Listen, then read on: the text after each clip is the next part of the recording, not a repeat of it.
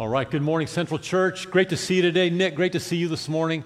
Everyone that's watching us online, if you're on our Facebook Live page or our website, thanks for joining us today. Good to see everyone this morning. We are in a teaching series that's called When. It's a study in the book of Psalms. It's called When because each individual psalm teaches us what to do when we encounter certain situations in life. And today we're going to talk about what do we do when we're older. Last week we talked about what do we do when we're younger. Today we're going to talk about what do we do when we're older. But it's going to be for everybody, okay? So I don't want you to check out if you don't feel like you're old this morning. Uh, if you have your Bibles this morning, turn to Psalm 71. Psalm 71, we'll jump in here in just a moment. God, thank you for the power of Scripture. Thank you, Holy Spirit, that you are here to touch our lives. You are here to teach us. Uh, you are here to help us understand what the Scriptures say and then to put it into practice in our lives. Lord, transform your people today. Change us as we hear your word, as we listen to it, as we understand it and apply it, God. Change our hearts today, we pray in Jesus' name. Amen. So if, if you can, I'm not gonna I'm not gonna have you raise your hand today. If you if you you know last week I said raise your hand if you're young. I'm not gonna do that this morning. I'm not gonna make you raise your hand if you if you think you're old because most of us don't. Um, if if you if you are older um, you are highly valued by God. And re- regardless of, of, how society treats you, they, they may undervalue you, uh, they may marginalize you, they, they, you may feel from society and our culture that there's no place for you. You, you kind of get old and worn out and then you're discarded. Never with God and never in the church. Uh, Craig Groeschel says, if you're not dead, you're not done. And I believe that that God has a plan for you until you take your last breath. Um, and so we're going to talk a little bit about that today. Life goes so fast. Have you noticed that? Like, like you don't even think you're getting old and then you're old. Um, some of you don't think you're old and you are old, and that's okay. The people around us, they know we're old before we do. Did you know that? So, th- if you've heard me tell this story before, just hang with me for a minute. If, you, if you've never heard this, when we moved here 11 years ago, we lived on the west side of town. And I would drive to church here, I'd drive to work every morning, and I'd pull into that McDonald's on Louise, and I'd get a small decaf coffee, drive through. Um, it was a dollar, I think, on the dollar menu or whatever. And I'd get to the window, and she'd say, That's a dollar seven every day. Dollar seven. Sometimes I'd give her exact change. Dollar seven. One day I, pulled into the driveway, and the, the, the drive through line was so long that I decided I was just going to go in the restaurant. It would be easier. So I, I parked and I went in the restaurant. and I went up to the counter and I ordered um, my small decaf coffee. And, and $1.07 every, she said, that'll be 54 cents, sir. I said, 54 cents? Why is it 54 cents? She said, that's our senior price. I said, oh, oh, I was 52 years old at the time. I said, oh, even though I'm not a senior, you're, you're still giving me the discount.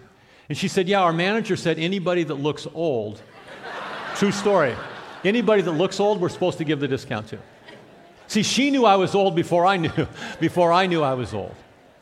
So, what, what happens to us when we start getting older? There's a few things that I've noticed in my own life and, and in other people's lives. And one of them is we, we embrace our physical limitations. In other words, we, we're not as concerned that we can't do certain things at our age that we used to do when we were younger. And, and we're okay with that. We embrace that a little bit, a little bit more honestly. So I was at the dentist this week. My dentist attends Central. She's a sweet young lady. She's probably in her 30s. And she knew that I was training for this half marathon coming up this next Sunday. And so we were talking about training, and she's a runner. She's, she's done marathons and half marathons before. And I asked her, I said, What's your per mile pace? And she said, It's like 8.30 a mile. I'm like, oh my gosh, that's fast. Like, that's really good. And we were talking. She says, Well, what's your goal? What's your goal for this race? And I said, If I could do just under 10 minutes per mile, that would be awesome. And she goes, That's good. She goes, Like when I'm 90, I want to be able to, to do. no, she didn't say that. She said, Well, you're in your 60s. Like, that would be a great, that would be a great pace. And I'm okay with that. I'm okay with not having to compete with a 30 something who can run way faster than me because physically they can do that, and I can't do that anymore. So we, we embrace our, our physical limitations when we get a little. The other thing that, that I've, I've noticed is that I'm more grateful for meaningful times with people. And, and the reason for that is we don't know as we get older, like how much longer we're going to have. Like, will I ever see that person again? So, you know, we're, we're doing this race this next weekend, and my whole family's coming all my kids, all my grandkids. We're staying in the same house. We're all going to be together for this weekend. And, you know, we had this texting thread with our family, and we are talking a couple days ago about, oh, it's going to be so much fun. One of my daughters is like, yeah, I can't wait to get a pedicure, you know, after the race because my toes are so nasty from training and all that. And the other one's like, yeah, I can't wait to Monday night, we're going to have Mexican, we're going to have carne asada, it's going to be so fun. And they're talking about, we're going to go to SeaWorld or whatever. And Shirley and I are like, we just want to be with you. like, that's the, that's the prize because we, we don't get together that much. And so we, we value more the times that we have with people that are important to us. So my high school basketball coach is now 79 years old. I went to, Cal- he, I went to California, and, and when, when I was living there, we used to go a couple times a week to these trails in, in the hills in Southern California. We'd run for miles. And I went back a few months ago and I couldn't find the trail. And so then I went back just a few weeks ago and I, and I texted him and I said, Hey, coach, I, I couldn't find the trail that we used to run. How do you get there? And he said, Well, when are you going? I said, Well, probably Tuesday morning. He said, I'll just meet you there. I said, Cool. So he met me there. This is my coach. He's 79 years old. And he said, um, How far are you running? Because he knew I was training. I said, I'm going to do nine miles today. He goes, Oh, I can't do nine, but I can do four. I'll do four with you. And so he ran at a good pace. He ran four miles with me, and then he turned around and he went back. And I, I continued on. But, but while we were running, he's telling me like all these things about his life that I never knew before. And we were pretty close. And it was like, it was like we were in this moment where he was feeling and I was feeling like we're probably never going to run again. In fact, I don't know if I'm going to see him again because I don't live there. And, and, and you value, you, you really appreciate and are grateful for times with people that you care about. And when you're young, you don't think about it. It's like, oh, I'll see them all the time, whatever. And then you get older and you value those times a little bit more. You know what else I've, I've noticed when we get older is it takes us a little longer to figure things out. Has anybody noticed that? You're just a little slower in figuring things out, like technology or computer software programs, uh, even texting, even things like texting. Uh, it just takes us a little bit longer, and there are, you know, there are acronyms and abbreviations in texting. People don't want to text the whole word or whatever, the whole sentence. And so I, it just, I'm a little slow to the dance. But I'm finally figuring some of these things out. Like um, SMH means uh, shock my heart. Like if I'm in heart failure, um, I can tell the, hey, I, I'm dying and I need, I need some help. Or um, like the next one, like IMHO, is, is my hearing aid on? Like that's. I, I, you're laughing, but I, am just finding this out. I didn't, I didn't know that. And so now I can, as I text, I have a little more. Or, or um, FWIW, I forgot where I was. Right? Or, or BTW, bring the wheelchair. Like, so it's helpful because I can tell people now, hey, I, I, need the wheelchair, so go ahead, go ahead and bring it. So, um, Psalm 71. Psalm 71 doesn't have a superscription. A superscription is a subtitle that tells you who wrote it or what it's about. This one doesn't have that. So scholars have all kinds of ideas about who wrote it. I'm, I'm 99% sure David wrote it because the language is filled with praise. The other thing is, um, uh, David, the, the author talks about praising God with musical instruments like harps and lyres. And we know that David played musical instruments when he worshiped God, and hardly anyone else that wrote the Psalms like worshiped with instruments. So I'm, I'm 99% convinced, conv- convinced that David wrote it. Um, it was written in his old age, and you'll get that as we read the text a little bit today. It's a prayer that David is, the whole thing's a prayer that David is praying as he goes through a challenging time in his life. Let's begin in verse 1 of Psalm 71. O Lord, I have come to you for protection. Don't let me be disgraced. Save me and rescue me because you do what is right. David knew that from experience. Turn your ear and listen to me. Listen to my prayer, Lord, and set me free. Skip down to verse 5. Lord, you alone are my hope. I've trusted you from my childhood. Yes, you've been with me from birth. From my mother's womb, you've cared for me. No wonder I'm always praising you. My life is an example to many because you've been my strength and my protection. That's why I can never stop praising you. I declare your glory all day long. And now in my old age, don't set me aside. Don't abandon me when my strength is failing. Again, David is looking back on his life, and it's filled with the language of praise because David over and over has seen the goodness and the faithfulness of God. How, can I not praise you when I, when I consider my life and all of the things that you've done for me? Skip down to verse 14. But I will keep on hoping for your help. I will praise you more and more. I will tell everyone about your righteousness. All day long I will proclaim your saving power, though I'm not skilled with words. I will praise your mighty deeds, O sovereign Lord. I will tell everyone that you alone are just. O God, you have taught me from my earliest childhood, and I constantly tell others about the wonderful things that you do. Now that I'm old and gray, don't abandon me, O God. Let me proclaim your power to this new generation and proclaim your mighty miracles to all who come after me. Skip down to verse 22. Then I will praise you with music on the harp because you are faithful to your promises, O God. I will sing praises to you with the lyre, O Holy One of Israel. I will shout for joy and sing your praises, for you have ransomed me. I will tell about your righteous deeds all day long, for everyone who tried to hurt me has been shamed and humiliated. Psalm 71. What does God want older people to be? I think, I think verse 7 is maybe the most important verse in the entire psalm. It gives us an insight, I think, as to why David is writing this. Verse 7 says this My life is an example to many because you have been my strength and my protection. David, in his old life, saw his life from an interesting perspective. I'm now an example my life, I, have lived this life, I, I've seen God work, I've seen His righteousness, I've seen His faithfulness, and I am now an example to others. I think older people are to be examples to the next generation. So if you're asking, what, what is my life about as I, as I advance in years, as I get a little bit older, you are called by God until you take your last breath to be an example to the next generation. An example of what? That's what I want to talk about from Psalm 71. Three quick things. The first is this you're, you're to be an example of hope. An example of hope. Let's read a few verses beginning in verse 5. O Lord, you alone are my hope. I've trusted you, O Lord, from my childhood. I will keep on hoping for your help. I will praise you more and more. You have allowed me to suffer much hardship, but you will restore me to life again and you will lift me up from the depths of the earth. Where is David's hope?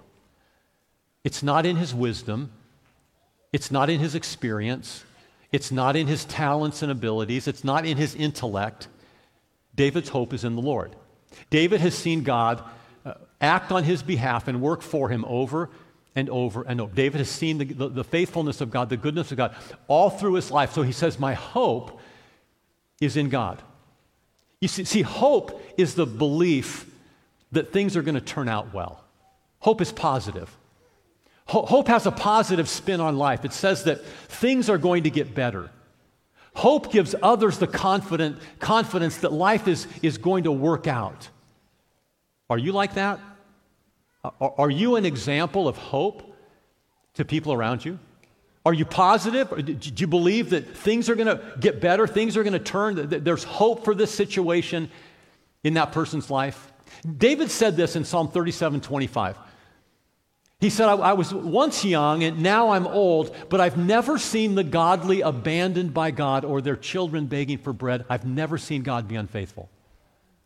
I've always seen God, seen God be faithful to his people. Whatever, whatever the need was, whatever the problem was, whatever the disaster was, God was always there and God was always faithful. I was young, now I'm old, but in that whole span of time, I've never seen God forsake his people. So he won't forsake you. I've never seen God abandon his people, so he's not going to abandon you. I've never seen God leave his people high and dry, so he's not going to leave you high and dry. You can trust him. There's hope, is what David's saying. From my experience in walking these many years on the earth, I've seen it over and over and over, and you can be encouraged because God is going to be faithful to you. See, when, when we get older, we have the opportunity to tell others how God has brought us through painful and difficult circumstances in life. And maybe there are many. I don't know what your, what your story is this morning. Maybe, maybe you've been through a painful divorce in your life. Maybe you've lost a child or a spouse. Maybe your, your marriage was, was broken and ruptured, and then, and then God turned it around. Or maybe there's just, just really positive things that came out of difficult circumstances, like maybe through difficult circumstances, you've raised, raised good kids. Like your kids love God, they're, they're, they're good kids. Or, or, maybe you've, you've successfully run a ministry or, you, or you've successfully started a business and you can help others as they go through difficult times in their life by giving them hope. Are you an example of hope for other people? Charlene and I have been in, in Christian ministry for 38 years. And you cannot be in Christian ministry for any amount of time without getting hurt by Christian people. And we've been hurt. We've been, we've been lied about. We've been abandoned by our friends. We've been forsaken. We've been rejected. We've been slandered. I mean, we've had just about everything happen by Christian people. The people that you would think are going to be the, treat us the, the best, right? But sometimes Christian people treat you the worst. And so we've, we've walked through these, these seasons of hurt and abuse in our life. And, and, and we, we haven't hardened our hearts. It's not just like, okay, we just got to get tough skin and you got to harden your heart and be mean to people back. No, we've, we've experienced the grace of the Lord, we've experienced the healing power of Christ. And so we, we've had the opportunity to meet with, with lots of couples in Christian ministry that are bruised and wounded because that's what happens as you go through Christian ministry. And we've had the opportunity to say, it gets better on the other side. Like God is faithful. Like you're going through this right now and you don't think you can keep going. And you, maybe you don't even want to keep going in ministry because it's so hurtful. But God is actually using this to make you a better minister. He's using this to make you a better leader. If you'll just hang in there, Charlene and I have said there's hope. Like, is your life giving hope to people? We're supposed to be an example of hope. So, so let me ask you this if God's desire for Christians as they get older is to be hopeful, to be positive, right? To encourage others, to, to tell people that things can turn out positive. If that's God's plan, what's Satan's plan? What's Satan's plan for you as you get older? To stay bitter, to stay hurt, to be negative, to be resentful to be pessimistic, right? To be cantankerous. I don't know any old people like that, do you? I'm kidding. That's where a lot of people end up. That's not God's plan. God's plan is that you would be a person of hope walking people through the challenges of life that you've walked through and you've seen God be faithful and you've come out on the other side and you can now tell them, you know what, there's a good side to this. And God, if you hang in there, will walk you through that. You're to be an example of hope. You're also to be an example of boldness. David says you are to be an example of boldness in your life as you get older. Read a few verses from Psalm 71. My mouth will tell of your righteous acts of your deeds of salvation all the day. D- David says, I'm old now, but I'm going to continue to tell others about your works of salvation. And then he says, For their number is past my knowledge. I can't even remember. That, that, that's an old person thing, I get that, but I can't even remember all the things God did. Like he's done so many amazing things. If I didn't write them down, I may have forgotten some of them. But there are so many things in David's life. He says that the numbers pass my knowledge. With the mighty deeds of the Lord, I will come. What David is actually saying there is, is I've got a list. I've got a record of all of those things God has done in my life. And when I encounter people, I'm going I'm to tell them about what God's done in my life. I will, with the mighty deeds of the Lord, I will come to people. I will remind them of your righteousness, yours alone. Oh God, from my youth you have taught me, and I still proclaim your wondrous deeds. So, even to old age and gray hairs, oh God, don't forsake me until I proclaim your power to another generation, uh, your might, your power to all those who come after me. What is David saying? D- David is saying it's our responsibility to boldly declare the powerful things God has done in our life. You have a story, friends. You have a story of God's power. What is it? What, what has God done in your life? Psalm 78, verse 4, David says this We will not hide these truths from our children. We will tell the next generation about the glorious deeds of the Lord, about his power and his mighty wonders. Friends, it's our responsibility to record, to write down, to remember the great things God has done in your life and to share them with those that come after you. What are they? What, what is the story of God's power in your life? Do you know? David said, I will come to people with the mighty deeds of the Lord. I have a story, I have a testimony about God's power. What has God saved you from? Well, clearly, if you're a Christian, He saved you from sin. He saved you from eternal separation from God. He, he saved you from eternal death and the consequences of sin, and He gave you eternal life. Certainly, He saved you from that. But what has He saved you from in this life? What has God delivered you from in this life? God saved me from a life of sexual impurity. God saved me from a life, a lifestyle of alcohol abuse. God saved me from a lifestyle of profanity and anger. God saved me. I'm not perfect, but God has delivered me, for the most part, from those things. What's your story? What has God saved you from? Are you ready to tell it? Are you ready to boldly step into conversations with, this is my story of how God has worked in my What has God done in your life? What can you point back on and say, God, God did that? I've, I've prayed for people to be healed. And, and at times, God has supernaturally and miraculously healed people. There was a guy here, uh, last service out here, was telling me, he, he had told me that months ago his niece had a brain tumor, a cancerous brain tumor, and they did not give her a good prognosis. And he's telling me today she's totally well, like, like she, she's totally living a brand new life, like God did a miracle in her life. That's part of his story. What's your story? A lady had come into my office about three weeks ago with, with a, a, situ, a legal situation that was not a good deal. And she needed God to step in and work a miracle in that situation. She came last night with the biggest smile on her face. I said, well, What's going on? She said, God did it. Like God turned this thing around, like God established righteousness and truth and justice in this situation. I mean, she has a story. What's your story? I have prayed for people to, to have demons cast out of their life and literally watched and heard as demons screamed and left. I, I've prayed for people to be saved, and I've seen people saved. I've seen people delivered from addictions and bondages. I've seen God work. That's part of my story. But what's your story? God says we are to, David says we're to step into every conversation as much as we can with our children, with our grandchildren, with, with those in our relational world, our oikos, and we are to share the story of God's power. You have a story, friend. And you are to step into that with boldness. My friend Shirley is 95 years old, 95. And she can't get out of her house much anymore physically. It's, it's tough for her to get out. But people come to her house. People come to her house to bring her prescriptions. People come to her house to, to deliver pizza. People come to her house to clean it. People come to her house to do her lawn. People come to her house for, for other reasons. And when they come inside the house, they are a captive audience to Shirley, who loves Jesus with passion. And they, they come in, and one of the first things Shirley will say to them is, Do you know Jesus? 95. Do you know Jesus? And if they say yes, she'll say, Have you heard about the rapture? Do you know Jesus is coming back? And if you're not ready, you're not going to go?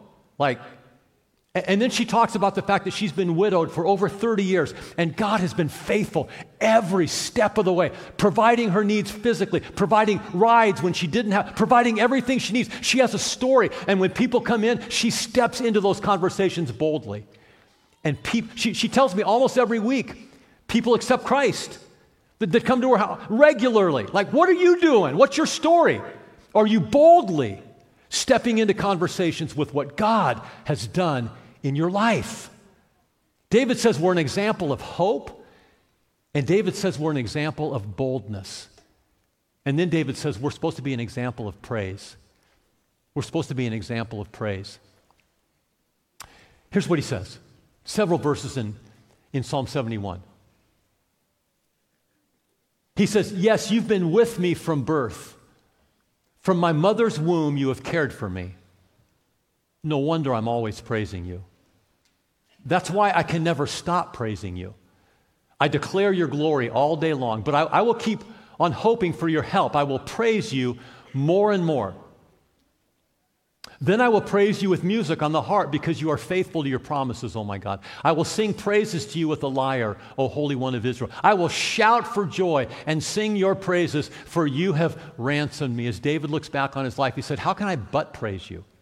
When I think about all of the things you, you, have done in my life. And then in verse 14, he says this I will praise you more and more. How many older people do you know that say they're going to do anything more and more? I'm, I'm more, it's like, okay, you, you, you've been on this earth a long time. You probably figure out your habits and everything. You're probably just going to be the same. Now, David says, I'm, I'm going to praise him in my old age more and more. What does he mean by more? I think he means three things. I think he means more often. As I consider the goodness of God, as I, as I fall more in love with God every day, I'm going to I'm going to praise him more often. Is that true in your life? Do you, do you find yourself praising God more now than you did 10 years ago? Are, are you praising God more now than you did 30 years ago? Or is it less? I, I think David meant I'm going to praise him more often. I think David meant I'm going to praise him with more passion. The longer we walk with God, the more we know his heart, the more we experience his love and his grace, the more passionate we become. And I think our praise toward God becomes more passionate there's more substance to it. And I think the third thing that David means by I'm going to praise him more and more is not just more often and not just with more passion, but with more expression. With more expression. My, my, my, I'm going to demonstrate, I'm going to outwardly demonstrate my worship and love and praise of God more even the older that I get. And he mentions playing the harp and playing the lyre and shouting praises to God. When I was in my early 20s, I had a pastor in our church that was a mentor to me. His name was Giff. Uh, here's a picture of Giff today and his wife Winnie. Giff was an amazing man that really, really mentored me. And I went to Giff one day and I said, I said Pastor Giff, I want to I wanna be a great leader. I want to I wanna be a great pastor. What do I need to do in order to be a great pastor? I have my notes I was ready to write, write down. I'd made an appointment with him. I expected him to talk about like teaching or preaching. Like, okay, if, if you want to preach really well, if you want to engage people, if you, if you want to influence people, then here's, what. he didn't talk about preaching. I thought maybe then, then he'd talk about like, like pastoring people well, caring for people well. Here's how, you, here's how you care for the flock. Didn't mention that. Then I thought maybe he'll talk about like how to, how to pray for the sick or, you know, something about prayer ministry or, or whatever. And he didn't say anything about that. He looked me right in the eye and he said, Become the most passionate worshiper in the church. Love God more than anybody. Not that it's competitive, but pursue the love of God and pursue a, a, depth of relationship with God where, where you are the most passionate person for God in the entire church and lead them in that. Show, show them what it means to love the Lord your God with all your heart, all, all your soul, all your mind, and all your strength. Be that person. Be the guy that everybody wants to follow because you're so in love with Jesus. You're, you're so you know, enraptured with Him that, that when you praise, man, your, your whole body's involved and you just love God with everything that you have. And when Giff told me that, I realized something. I, I realized that my, my praise of God had to be motivated by who God is and not music style and not worship style, because all that changes. Have you noticed that? Any of you that are a little older? Like, like I love the vineyard worship. I love hymns. I love softer things, right? And, and things change. And if, and if my praise and worship to God was based on music or music stuff, I'm not talking about volume. We just got to bring the volume down. Amen? I mean, I, I know that. I get that. I'm talking about song selection, music style, and all of that. I realized that my praise had to be based on who God was, because that never changes. And my praise should never change, regardless of what style of worship is happening. And, and that I needed to continue to be expressive toward God as I worshiped him and praised him. So every couple of months, we do a, we do a reveal night. It's, it's a night of worship here. Um, you know, hundreds of people come, and, and, mostly young people, although there's a lot of older people that come as well. And we, we clear some of these seats out, and, and there's literally just jammed with, with middle school, high school, college, and young adults all up front, just, just getting ready to be passionate for God. My wife Charlene and I intentionally put ourselves in the front row every, every time we do that. Because we want, we want to lead the next generation and what it means to love God with all your heart, soul, mind, and strength. So we lift our hands, we sing with all of our hearts. Once in a while, we'll, we'll, we'll, understand our physical limitations, but we'll dance a little bit before the Lord. We'll shout before Him. We'll kneel before Him. We'll celebrate Him because we want to lead people in what it means to love God with passion, even when you get older. Because, like it or not, people are looking at the older people in the church to see if this is legit. They're, they're looking to see if it's real. And if it's real for 30 or 40 or 50 years and you're praising God more, you're more passionate, you're more expressive, you're more celebratory of God, then there's something real that's going on here. And I want that. And, and, and we intentionally put ourselves at the, at the very front so we can engage with God and, and be an example to people of what it means to love God even in your old age. I want to say this if music style is what motivates you to worship God, you forfeit the right to lead the next generation you forfeit the right to lead. If you're, if you're not willing to continue to grow more and more, and it's based on worship style or music style, then you're going to quit. As soon as they stop singing hymns, you're going to quit. You know, as soon as they stop singing vineyard choruses, you're going to quit. As soon as they stop Crystal Gayle, you're going to quit. As soon as Hillsong goes away, you're going to quit. As soon as there's, there's some new style, you're going to quit. Why is your worship based on the sound of the music or the style of the worship instead of the one that's sitting on the throne? Why is that happening? And God is calling you to be an example of consistent praise and worship and adoration of God. It doesn't it does I praise God. I lift my hands at funerals. When they if they sing a hymn or sing us. I'll lift my why? I just love the Lord. It doesn't it doesn't matter. I I I will just praise him. I don't like all of the, the, the new songs. Maybe some of you don't. I don't know. I, I don't necessarily like songs that are wordy. I like songs that are simple, songs I can memorize. So then I can close my eyes and I don't have to read the words on the screen, but I can just sing to the Lord from memory. Some of the new songs, I can't do that. I don't necessarily like songs that sing the same line like 50 times in a row. I, I that, that doesn't necessarily do it for me. But a younger generation, that, that's moving them. And I'm not going to discourage that. I'm going to be an example of someone that's flexible and willing to praise God even if it's not the music style that I like, because I'm worshiping the one sitting on the throne. Don't stop, friends. Don't stop. No matter how old you are, if you're not dead, you're not done, and God wants to use you as an example to those coming after you. Say, This Christianity stuff is real. I see it in that 70 year old person. Don't stop. I'm going to close with this. There, there are two men that, that lead, have led uh, a, stu- a boys' student ministry small group. These boys started in sixth grade, and these two men are 78 and 79 years old, and their boys just graduated from high school this year, right? So they were with them seven years, sixth grade to 12th grade, and they just finished. Now, when you, when you finish that seven year, what's it called? Tour, tour of duty? Um, it's about what it is then you're, you're supposed to take a year off to recover. Some never come back. some take a year, some take a couple years, and then they get recruited back. So I'm talking to this guy, 78 and 79 years old, and they're considering re upping and doing another, another seven years, starting with sixth grade boys. And, and I, right? And so I'm talking to him at, at, a graduation thing a week ago, and he goes, Yeah, me and my partner, we were thinking like we, we should probably take a year off. He goes, Then I started doing the math. He said, I'm already going to be 86 by the time I'm done with this. That, that would make me 87. Who does that? Who's thinking when they're 79 years old, I'm going to commit seven more years to young men? People that understand that God called them to be an example to the next generation. That God said, if you're not dead, you're not done. Don't quit. God's got a purpose for your life. You can continue to tell the next generation of the mighty deeds of the Lord. What you've seen God do, what you've experienced in God, you can pass on to the next generation. They're not quitting. Are you? Don't quit. Will you stand with me this morning? Man, don't quit. What is our goal as we get older? To be an example. Are you an example of hope?